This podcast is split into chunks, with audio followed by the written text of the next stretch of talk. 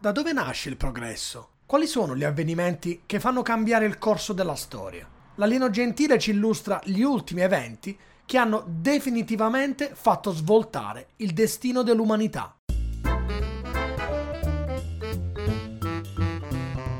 Economia per tutti. Conversazioni inclinate tra Milano e Manchester con Massimo Labbate e l'alieno gentile. Allora, oggi facciamo un discorso storico, dove storico significa capiamo, cerchiamo di capire un po' dove nasce il progresso, come si progrediscono le bello. società.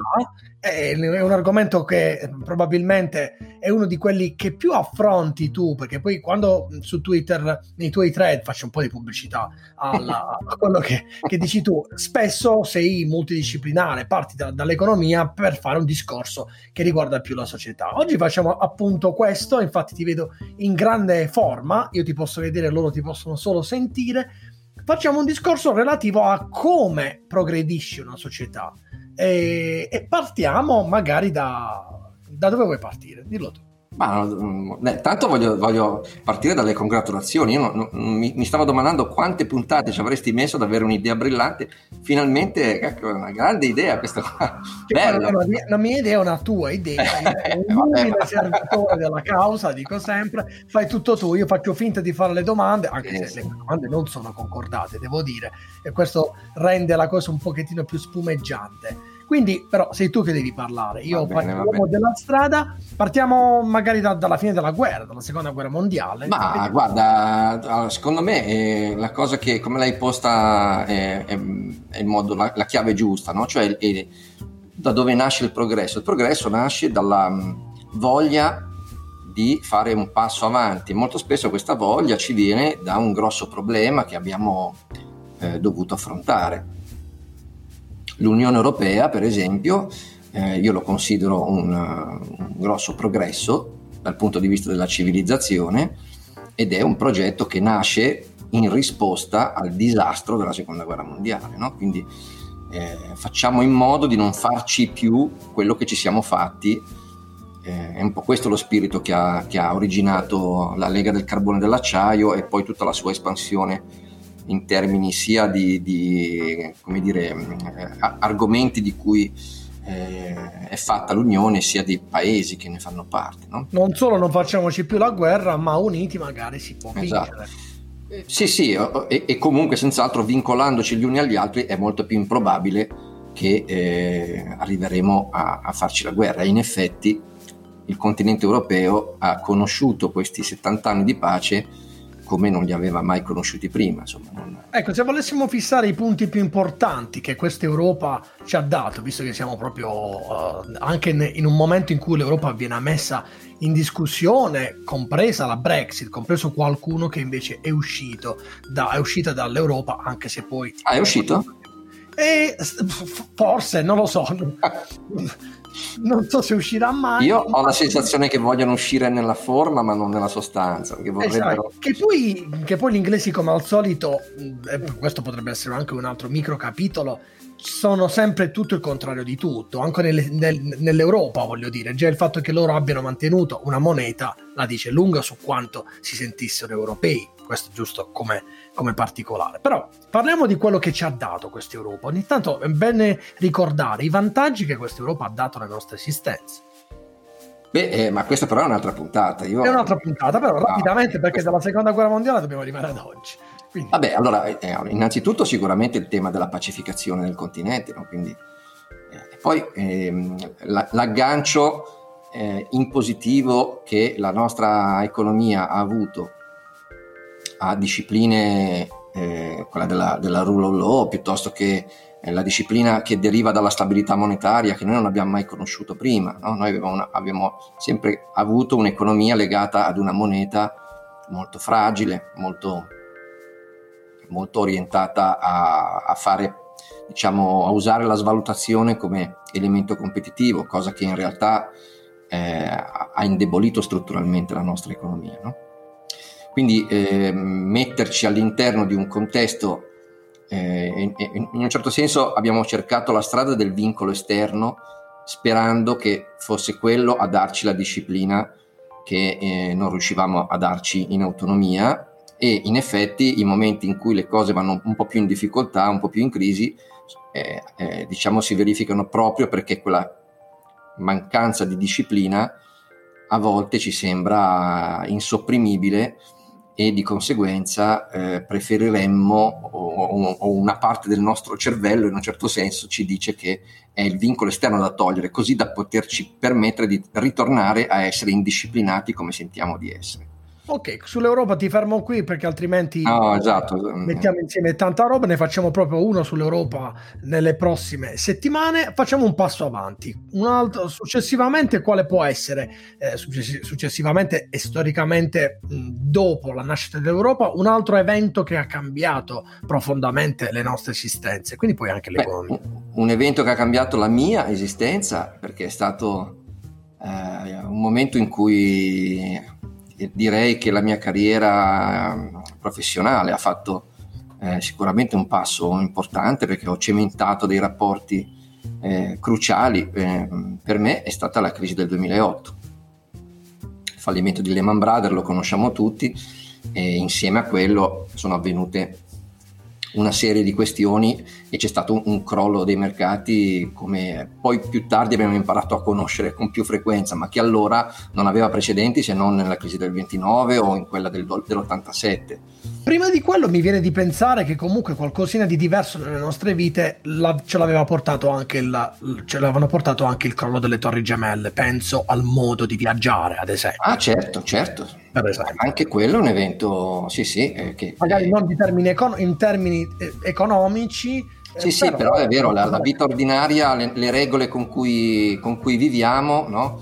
le forbicine una volta nel bagaglio a mano le portavi, no? le, il, o la, boccetta, la, boccetta, di, la boccetta di shampoo non dovevi ricordarti di metterla senz'altro per infatti, infatti. però probabilmente effetti, ed effettivamente non è stato poi chissà che rispetto alle, al cambiamento delle nostre vite quello delle torri gemelle però effettivamente quello delle è cambiato un po' in America mh, più che da noi perché c'è stato quel Patriot Act che ha fatto una grossa limitazione delle libertà individuali no? eh, perché c'era da controllare il terrorismo Peraltro voglio dire, se tu fai il confronto con eh, la risposta invece alla pandemia, dove anche qui abbiamo delle limitazioni alla libertà, francamente eh, le limitazioni alla libertà legate alla pandemia diciamo hanno una motivazione più oggettiva e quindi la cittadinanza avrà più facoltà di chiederne la rimozione quando il problema oggettivamente non c'è più. Ecco, però là ci arriviamo perché lì quello è un argomento su cui devo dissentire non con te, ma sul concetto delle libertà.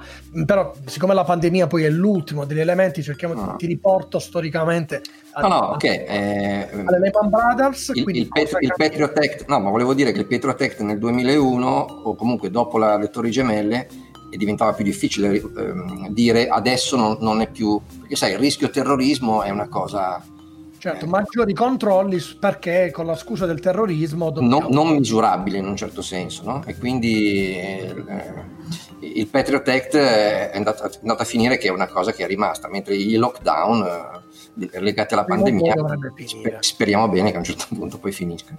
Ok, dopo le Lehman Brothers, dopo quel, quel crollo economico... Sì, do- dopo Lehman, pochi anni dopo, noi italiani abbiamo vissuto una fase mh, mm, mica da ridere con lo spread, no? abbiamo imparato a conoscere il tema dello spread e la crisi del debito sovrano. No? Quindi paesi come il nostro, che avevano un alto livello di debito, eh, chi più, chi meno, perché altri paesi, no? ti ricordi che c'era l'acronimo dei PIGS? I PIGS, certo. Eh, I paesi... Portogallo, Irlanda, i, paesi... e, e la S mi, mi sfugge, Spagna. No. E Spagna, certo. E in realtà le erano due perché c'era anche Irlanda. Irlanda, sì, sì, era Irlanda, ma, ma mi sa che noi, non c'eravamo lì. Come no? Sì, sì. Eravamo tra i Pigs. Eh, anche... Era Pigs. Eh, Pigs perché infatti mi ricordo di Irlanda. Okay. E c'eravamo pure noi. Era, era, praticamente, a parte la Francia, erano praticamente i paesi cattolici. Esatto. Tra l'altro quelli, diciamo, del, del sud dell'Europa. Più l'Irlanda. Più l'Irlanda effettivamente. E, e quello è stato il periodo del, del, governo Monti, il periodo poi della riforma delle pensioni della Fornero che, ha, che ci ha fatto recuperare eh, è stato anche il periodo in cui del è stato anche il periodo in cui la BCE si è trasformata, no? da, da, grigia entità di Francoforte, eh, con banchieri centrali poco eh, conosciuti, Duisenberg prima, Trichet dopo, eh, improvvisamente adesso, adesso il, il, banchiere centrale di, a Francoforte è, è, una persona, come dire, che anche la massaia di Voghè era famosa, no? sa, chi, sa che è Mario Draghi prima e che adesso è Christine Lagarde. Eh, perché da allora effettivamente nessuno. Il ruolo del banchiere centrale è diventato improvvisamente molto eh, cruciale, molto importante ruolo che da allora fino ad oggi ha continuato a rivestire perché continua la banca centrale ad essere molto presente nella... Eh, eh sì, assolutamente sì. Eh, eh, l'altro giorno dicevamo che i tassi a lungo termine, i tassi di interesse a lungo termine vengono fissati dal mercato, eh, in realtà eh, da qualche tempo a questa parte li fissa comunque la banca centrale che cerca di, di pilotare la curva dei tassi sia sui tassi a breve che su quelli a lungo termine. Quindi è un soggetto che assolutamente è protagonista della, dell'andamento delle vicende. Però una costante di tutto quello che accade è il fatto che questo vero progressismo, questo vero riformismo avviene sempre in situazioni di emergenza, sempre in risposta a qualcosa che è accaduto. Perché invece non si riesce mai a a fare una programmazione, compresa l'Italia, si dice sempre dovremmo, dovremmo, dovremmo, non, non, si riesce mai, cioè ci vuole sempre un colpo forte per poter a un certo punto cambiare le cose, non siamo in grado, eppure... Passaggio... È vero, c'è, c'è, un bel detto che dice che il tetto andrebbe riparato quando non piove. No? E purtroppo è vero che per trovare la, eh, dire, le energie per rimboccarsi le maniche e salire sul tetto a sistemare le tegole, eh, a volte abbiamo bisogno di, dire, da parte della realtà di uno scrollone che ci, dice, ci ricorda quanto è necessario e urgente eh, fare qualcosa. No? Prima di arrivare alla pandemia, eh, magari poi soffermarci su quello che sta cambiando poi in nelle vite di, di, tanti. C'è qualche altro elemento in questi ultimi anni che ha cambiato, eh, oppure li abbiamo detti tutti? Wow, L'Europa, le, le, Torri Gemelle, le Mambrade. Quelli, quelli, proprio grandi, grandi, mi sembra che li abbiamo, li abbiamo citati tutti. Ok, quindi passiamo ad oggi, passiamo a quello che la pandemia, questa veramente quasi unica. Sì, abbiamo avuto la peste, ma non abbiamo una cosa del genere. La storia dell'umanità moderna non la conosce, non era assolutamente preparata, tranne che forse. Eh, ma in tempi quella spagnola, ma forse, sì, esatto, forse termini, spagnola di cent'anni fa. Era un altro mondo che tra l'altro noi non, non, conosciamo. Adesso con questa tecnologia, questo modo di fare, ci sono alcuni aspetti della nostra vita che sono assolutamente cambiati. Li vogliamo uh, un po' elencare cosa è cambiato anche dal punto di vista poi del, de, del tessuto economico, della spinta economica. Beh, eh, senz'altro eh, intanto dobbiamo essere contenti che sia arrivata adesso e non, eh, e non 30 anni fa o, o, 50 anni fa, perché chiaramente oggi io stavo pensando io, eh, ai, ai, miei figli no, che eh, sono molto in difficoltà con questi lockdown perché seguire le lezioni tutti i giorni, diverse ore al giorno, in, video, in videoconferenza, diciamo, la soglia di attenzione è inevitabilmente è più difficile tenerla, diciamo, no? È più difficile per noi adulti, figuriamoci per degli adolescenti. E però io ho provato a pensare quale sarebbe stata la situazione se fosse capitato a me e te. Certo. No? Eh, quando eravamo al liceo. Cioè, eh, noi avremmo perso completamente perso l'anno assolutamente. Di quanto la tecnologia in un certo modo possa aiutare a vivere anche in questo modo e che all'epoca per noi sarebbe stato... Eh, non lo so, potevano farci la, la, la, la scuola per corrispondenza, cioè mm, non, non, avremmo avuto proprio la possibilità di... Eh... Sì. Per quanto non è la vera scuola, ma quel surrogato almeno ti permette di non perdere completamente eh, sì. scuola, non è la stessa cosa. Ti perdi tutta la parte sociale, relazionale, no? Perché io per esempio mi rendo conto che nei, nei periodi in cui abbiamo lavorato in, in remoto, tutta la parte di, di relazione con eh, colleghi dove entri per caso nell'ufficio di un collega scherzando, poi magari dalle chiacchiere nasce anche eh, del business. eh, o comunque delle idee, delle, delle, delle, cose di lavoro. In tutti gli ambienti creativi, tra virgolette, dove lo scambio di idee, il brainstorming può cambiare. Esatto. Eh, questa roba ovviamente si è quasi completamente azzerata. La, avevi le telefonate o i contatti tra colleghi soltanto quando l'agenda ti diceva che eh, era il momento di... avevi bisogno di, di, comunicare una cosa ad un collega, una cosa di lavoro, no? Tra studenti l'agenda sostanzialmente non c'è, c'è l'agenda verso i professori, ma non tra studenti. E quindi la socialità scolastica eh, praticamente è stata azzerata, quindi non possiamo dire che questo sia un surrogato della scuola, lo è dal punto di vista della, della, del passaggio, diciamo così, di nozioni e, e, della formazione da studente verso docenti, da, da docente verso gli studenti, ma eh, tra studenti questo tipo di, di scolarità è, è, quasi un azzeramento. Un aspetto che invece, un altro aspetto che completamente sta cambiando il nostro modo di vivere è il cosiddetto e-commerce. Io lavoro in un e-commerce, ma in un altro, in un altro posto, in un, nell'Inghilterra dove l'e-commerce era già, è già da tempo eh, quasi la regola. In Italia però abbiamo visto di quanta tanta gente abbia scoperto proprio in questi mesi. Eh sì, molte persone hanno imparato a usare il commercio elettronico spinti dalla necessità, per tornare al tema del, del, del, del tetto e della pioggia. No? Ed in questo caso era. si dice che, che forse è stato soltanto un anticipatore, cioè l'e-commerce era comunque una strada, era sì, una, un acceleratore. Un acceleratore sì. L'e-commerce era disponibile già prima, eh, però non se ne faceva così tanto uso come oggi perché non era l'unica alternativa. Ora che per certo periodo è stata l'unica alternativa, molti hanno scoperto che tutto sommato funziona, che è comodo, che è economico, che è affidabile e quindi improvvisamente eh, come dire, hanno dovuto imparare ad utilizzarlo, ma non smetteranno di utilizzarlo finita l'emergenza. Quindi, appunto, la situazione non ha fatto che accelerare quello che probabilmente sarebbe stato poi eh, invece un'adozione, un'adozione graduale.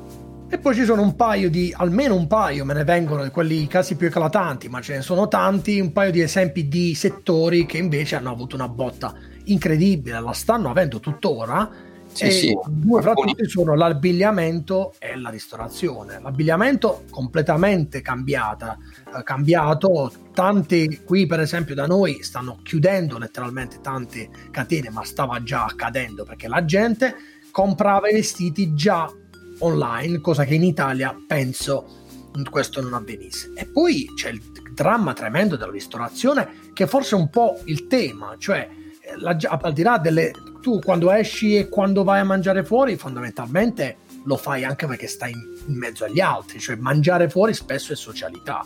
Questa ah, sì, io, per me la pausa pranzo era quasi sempre un momento di, eh, di, di occasione di incontro di lavoro, insomma, quindi eh, o, o, con colleghi per discutere progetti o con eh, controparti, eh, clienti o fornitori per eh, discutere di, di, di, business, ma comunque eh, pranzo era sicuramente quello, ma c'è stato anche un altro grande cambiamento legato alla pandemia, cioè un enorme passo avanti fatto dal progetto di Unione Europea, perché il Recovery Fund ovviamente è figlio delle, dell'emergenza che stiamo vivendo, ma il Recovery Fund è il primo insospettabile fino a qualche mese fa eh, episodio in cui i paesi europei hanno deciso di unirsi nel debito.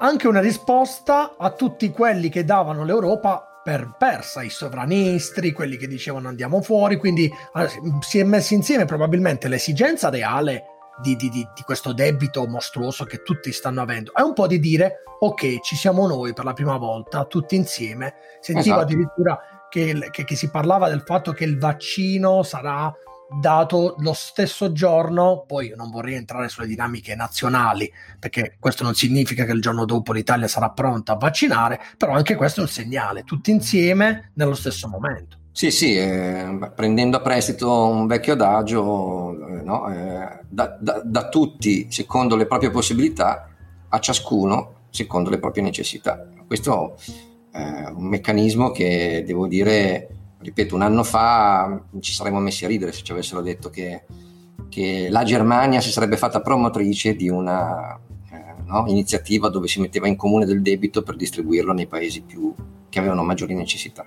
non solo la Germania potrebbe essere annoverata anche come forse la nazione che più di tutte è stata vicina all'Italia quando l'Italia ha vissuto la prima uh, parte. Sappiamo che l'Italia è stata la prima ad essere colpita, la Germania ci ha dato una grande mano uh, in tutto, sbaglio. Vabbè, insomma, è l'unico paese che è venuto a prendersi dei pazienti, se li ha portati in casa propria eh, per, per, per, curarli, insomma, quindi... quindi secondo te ne usciremo, da questo punto di vista, ne usciremo meglio dopo, come Europa? Cosa cambierà? post pandemia, ammesso eh, che, che, che, finisca. Insomma, se, ma certo che finirà. non so come, ma finirà, questo, questo non c'è dubbio. Ma, ne esce eh, un'Europa più forte? Ne esce un'Europa più forte, sicuramente, questo, questo sì. Naturalmente eh, bisognerà poi che ehm, in tutta la fase post pandemica, post emergenziale, eh, è molto probabile che alcuni paesi eh, diciamo, andranno verso un ritorno a quella che era la loro condizione pre-pandemica. Per esempio, la Germania nella crisi del 2009 fece un'espansione di debito pubblico per aiutare, aiutare l'economia nel momento di crisi e il debito pubblico della Germania passò da, da un debito PIL da, da 60%, che era quello insomma, nei livelli del, dei limiti fissati a Maastricht, a 90, quasi 100% negli anni successivi il livello è, è, è ritornato al 60% di debito PIL. Ora c'è stata un'altra emergenza e la Germania di nuovo ha espanso eh, il debito per far fronte alla situazione e ha di nuovo un debito PIL eh, più elevato del livello di 60. Ma sono pronto abbastanza a scommettere che loro hanno il modo di eh, tornare a, a, questo di nuovo al livello precedente. Ecco, ehm, se questo accadrà e qualche paese invece eh, avrà imparato a convivere con la, con la situazione e avrà, come dire, eh, si sarà ingannato al punto da, da, pensare che possa essere la normalità vivere con eh, il livello di debito eh, espanso a causa dell'emergenza, come se l'emergenza fosse la normalità, allora poi il meccanismo diventa che abbiamo bisogno di stare in emergenza, di prolungare l'emergenza all'infinito per giustificare quella che vogliamo essere, vogliamo che venga considerata come normalità. E a questo punto ti faccio il domandone, quello, quello, da un milione di dollari, che di solito ti faccio sempre a questo punto. Dopo aver parlato di, del passato, cerchiamo di capire quale, e di chiederti quale sarà il prossimo evento che potrà cambiare post pandemia, torniamo a vivere normalmente. Cosa accadrà alla nostra società per fare in modo che ad un certo punto saremo di nuovo costretti a creare delle nuove regole? Cioè tu mi stai chiedendo che cosa giustificherà il prossimo progresso? Assolutamente. Qual è? Eh, beh, ovviamente, come dire, la risposta più banale è che nessuno lo può dire. Però certo. questo lo si può ascoltare in qualunque podcast. Infatti, invece Quindi, noi abbiamo le risposte a tutti. Invece, esatto, cioè, nel, nostro, nel, nostro, invece... Quando riascolterete questa puntata, fra, la riproporremo noi, fra tre anni, quattro eh, anni, chi lo sa. diremo la difficile linea... Dire, difficile dire quando, però diciamo che uno degli, dei, degli imprevisti più probabili, o comunque prevedibili, è che il prossimo grande evento che andrà a, a determinare un intervento eh, massiccio delle banche centrali, dei governi e che quindi provocherà un cambiamento di norme, di abitudini quotidiane per tutti noi, probabilmente sarà un evento climatico. Noi veniamo da anni dove già ci sono de- molti indizi, molti segnali, no? eh, incendi sempre più vasti, tornado sempre più violenti, eh, temperatura media che...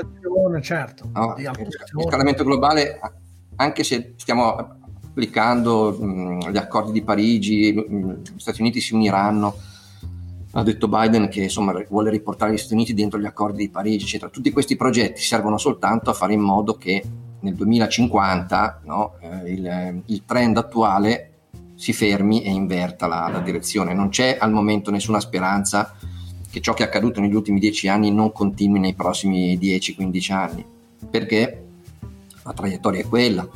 Eh, abbiamo visto, è, è, servita una pandemia per fermare un po' le attività al punto da far calare, eh, far calare eh, l'impatto dell'essere umano sulla, sul clima. Quindi eh, il fatto che negli ultimi anni questi episodi stiano continuando a peggiorare come intensità e come dimensione, come forza, eccetera, è probabile a questo punto che nei prossimi anni queste, questi eventi continueranno ad aumentare e probabilmente rischiamo di averne uno che a un certo punto eh, avrà un impatto tale che eh, comporterà da parte degli organismi sovranazionali, internazionali, eccetera, un intervento di emergenza per l'appunto. Ecco, senza dubbio sarà il tema dei temi post pandemia. Mi viene di pensare però, pensi che, eh, ti chiedo, eh, pensi che anche dal punto di vista della proposta politica qualcosa possa cambiare in Europa? Ad esempio, a me viene di pensare che in Europa c'è stata la crescita nelle ultime elezioni, Francia e Germania, dei partiti cosiddetti verdi, una tradizione di cui l'Italia non, non, non ha mai avuto uh, grandi interpreti. E penso anche al fenomeno di Greta, fenomeno di quanto invece i, nuovi, i ragazzi, le nuove generazioni siano molto più sensibili a questi temi rispe- ed è giusto che sia perché è il loro futuro. Pensi anche che da questo punto di vista ci possa essere un cambiamento che quindi possa anche cambiare la proposta politica in Italia, eh, perché le cose vanno a braccetto, voglio dire, quando cambiano i temi cambiano anche... Io non riesco a vederlo. Sì, diciamo... Allora, secondo me... Eh quando dall'alto, no, da, dai grandi eh, centri, dai grandi organismi internazionali arrivano eh, indicazioni così forti come arrivano ora per eh, le questioni legate al cambiamento climatico, alla fine in una certa maniera sia la domanda che l'offerta politica tendono ad adeguarsi. In Italia mh, abbiamo avuto vabbè, il, partito, il Partito Verde per qualche, per qualche periodo e oggi eh, in realtà quelle istanze sono annegate all'interno della vasta eh, piattaforma politica del Movimento 5 Stelle, che oggi è l'interprete parlamentare che ha portato quelle, quelle istanze in mezzo a tante altre in maniera, se vuoi, un po' confusionaria, anche dovuta all'inesperienza della maggior parte dei suoi, dei suoi attori. Ehm, però, insomma, mh, oggi in Parlamento la, la, la, dire, la domanda politica eh, di tipo ecologista trova rappresentazione in quella forza politica. Domani può darsi che qualcuno eh, insomma, si prenda in maniera un po' più chiara quel, quel testimone eh, e quel tipo di approccio. Ecco. il partito dei, dei Grüne, per esempio, in Germania sta crescendo. Sì, in Germania sì, in Germania sì. Per chiudere la puntata so che questa volta hai dei titoli eh, che ci vuoi di libri, sì. di eh, allora, in realtà ne ho tanti eh, perché abbiamo affrontato tanti temi no? sul XX secolo, la seconda guerra mondiale, abbiamo parlato della, della pandemia, abbiamo parlato della crisi del 2008. Eh, dovremmo fare una, una puntata eh, quasi libro per libro perché io me ne sono segnati almeno una decina eh, Magari quindi, due o tre, poi possiamo farne proprio una sui libri. O li, o li mettiamo in descrizione. Ehm, vabbè, adesso vediamo se fare magari un post dedicato a questa puntata in cui, sì, certo. in cui spiegando, spieghiamo un po'. un paio, due o tre, quelli che ritieni più importanti. Ma allora dico quelli meno banali, diciamo, perché mh, alcuni, eh, per esempio, Too Big to Fail, il libro di Sorkin sul 2008 eh, è il, più puntuale, diciamo così, reportage di quella, di quella crisi, io che l'ho vissuta da, dall'interno del mondo della finanza ti posso dire che è veramente il libro più eh, preciso, quindi forse anche un po' banale come, come indicazione. Centrato quindi sulla crisi economica della... Uno, uno meno, meno, banale secondo me è, è la, la, la, diciamo, la, dialogia di, di Quammen, eh, il primo molto più conosciuto che è Spillover, che porta in copertina un pipistrello e parla proprio del, di come i virus eh, diciamo, imparano a passare da, da, animale ad animale. Guarda caso poi il pipistrello ce lo siamo trovato. Guarda caso, esatto, il pipistrello poi è stato il punto di partenza di, del, del, coronavirus eh, legato al Covid e ehm, il successivo suo libro che si intitola L'albero intricato e che parla dell'albero della vita di Darwin e di come eh, in realtà l'intuizione iniziale di Darwin che eh, la discendenza eh, genica mh, viaggia in verticale e quindi dalle generazioni precedenti alle successive, dimostra che in realtà eh, c'è anche tantissimo passaggio in orizzontale. Per esempio, noi portiamo nel nostro DNA delle informazioni che ci sono, ci sono state trasmesse da insetti come le zanzare eh, in, in, trasmissione da altri animali, diciamo. Quindi una, all'interno dell'albero della vita ci sono dei passaggi eh, e delle eh, commutazioni di, di, materiale anche in maniera orizzontale, tra, eh, quindi tra specie e non necessariamente tra generazioni. Questo devo dire eh, mi ha aperto eh, un punto di vista mm, molto interessante. Questo... Perfetto. Quindi abbiamo tre libri, i link li mettiamo in descrizione, poi magari voglia, ne, ne, mettiamo molti di più perché okay, davvero... Ne, mettere, ne, mettiamo anche altri, poi magari ci soffermiamo e magari tu puoi anche scrivere un post. Sì. Eh, con cui accompagnare sia questa puntata che magari la descrizione di tutti i libri. Noi abbiamo chiuso per questa puntata, non andiamo in vacanza, siamo sempre ogni lunedì anche durante le feste, quindi ci potete seguire. Alieno, che dirti? Alla prossima! Sì, ma io mi aspettavo che mettessi le campanelle di, delle renne di Babbo Natale, qualche suono così un po'. Ma quelle le mettiamo in post produzione, ah, quindi ah, non le puoi sentire, le mettiamo dopo. Ora mi costringe a mettere le campanelle, se le, se le trovo. ok, ciao Alieno, a presto. Ciao a tutti, grazie. Economia per tutti. Conversazioni inclinate tra Milano e Manchester con Massimo Labbate e l'alieno gentile.